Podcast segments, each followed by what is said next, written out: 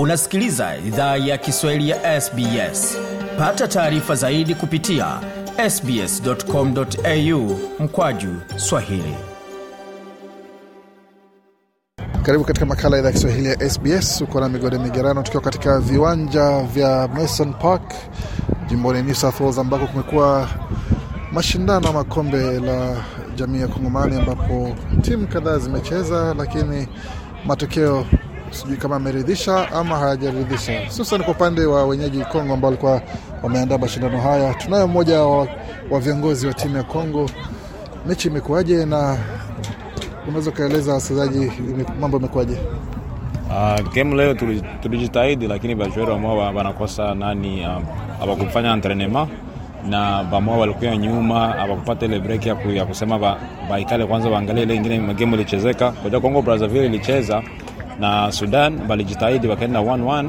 lakini um, Congo DRC tulipigiwa nani tatu kwa moya. La, lakini tunajitahidi ni tunapenda tu tufanye mazoezi tukishacheza pamoja akisha tuta, tutaangalia tuta, tutacheza ingine makompe zinakuya African Cup inakuya tunapata tulijitahidi tuangefanya antrenema na tusifungie hivi tena hii nani pre-season. Bwana juma tunaona kama hii mechi ilikuwa ni kama sehemu ya kusherekea uhuru wa kongo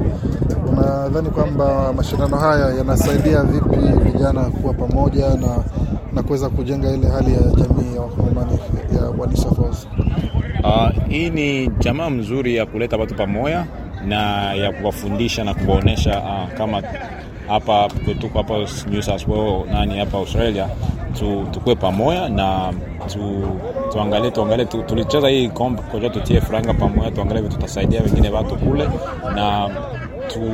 tusikue tu tunaikalia kimya kimya lakini tukue tu tunaambia kama hii dunia tuko banani wakongomani na tutumike pamoja na zingine mainchi kama Sudan, Zimbabwe, tusiku tunafaa tu ma, ma, magurufu ya kupigana pigana, tukue tu tukue kama pamoja mtu mmoja. unakasema kwamba mende imepindua kabati hapa ambapo kongo ilikuwa anatarajiwa kuwa mshindi maana ndio mwenyeji na aliandaa kombe hili lakini mgeni amekuja na akachukua vyombo akachukua masahani akachukua sufuria akaacha nyumba iko kavu kabisa. Kuonyesha kwamba kongo ameshindwa na sudan. Kwa mchezo huu kushindwa huko kuna uma sana ama ni sehemu ya maandalizi ya mashindano ambayo anakuja kwa hiyo hata kama umepoteza hii haiumi sana. Ina, inaumiza sana la hatuwezi sema kitu ni balicheza mpira mzuri na ba- balitufunga, lakini tutaona tu tutaendelea na hii tulicheza hii nani mchezo ni ya kuonesha kama tuangalie bajuere bako tayari kwa hii Africa Cup inakuya na balikuwa wakatufunga, yes, tulitika na hatuwezi hatuwezi faa fujo, tunawapatia nani um, kikombe kyabo na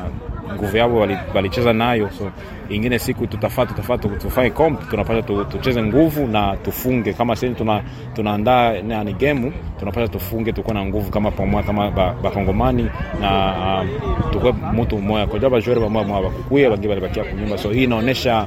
kama um, bea bakukuya ingine siku bakuye tukuwe mtu mmoja na ina, inaumiza sana, lakini hakuna vitu zinasema ya mingi. Ni tunafurahi tu Sudani iliguina na ingine siku tukishacheza tutajitahidi tufunge tena.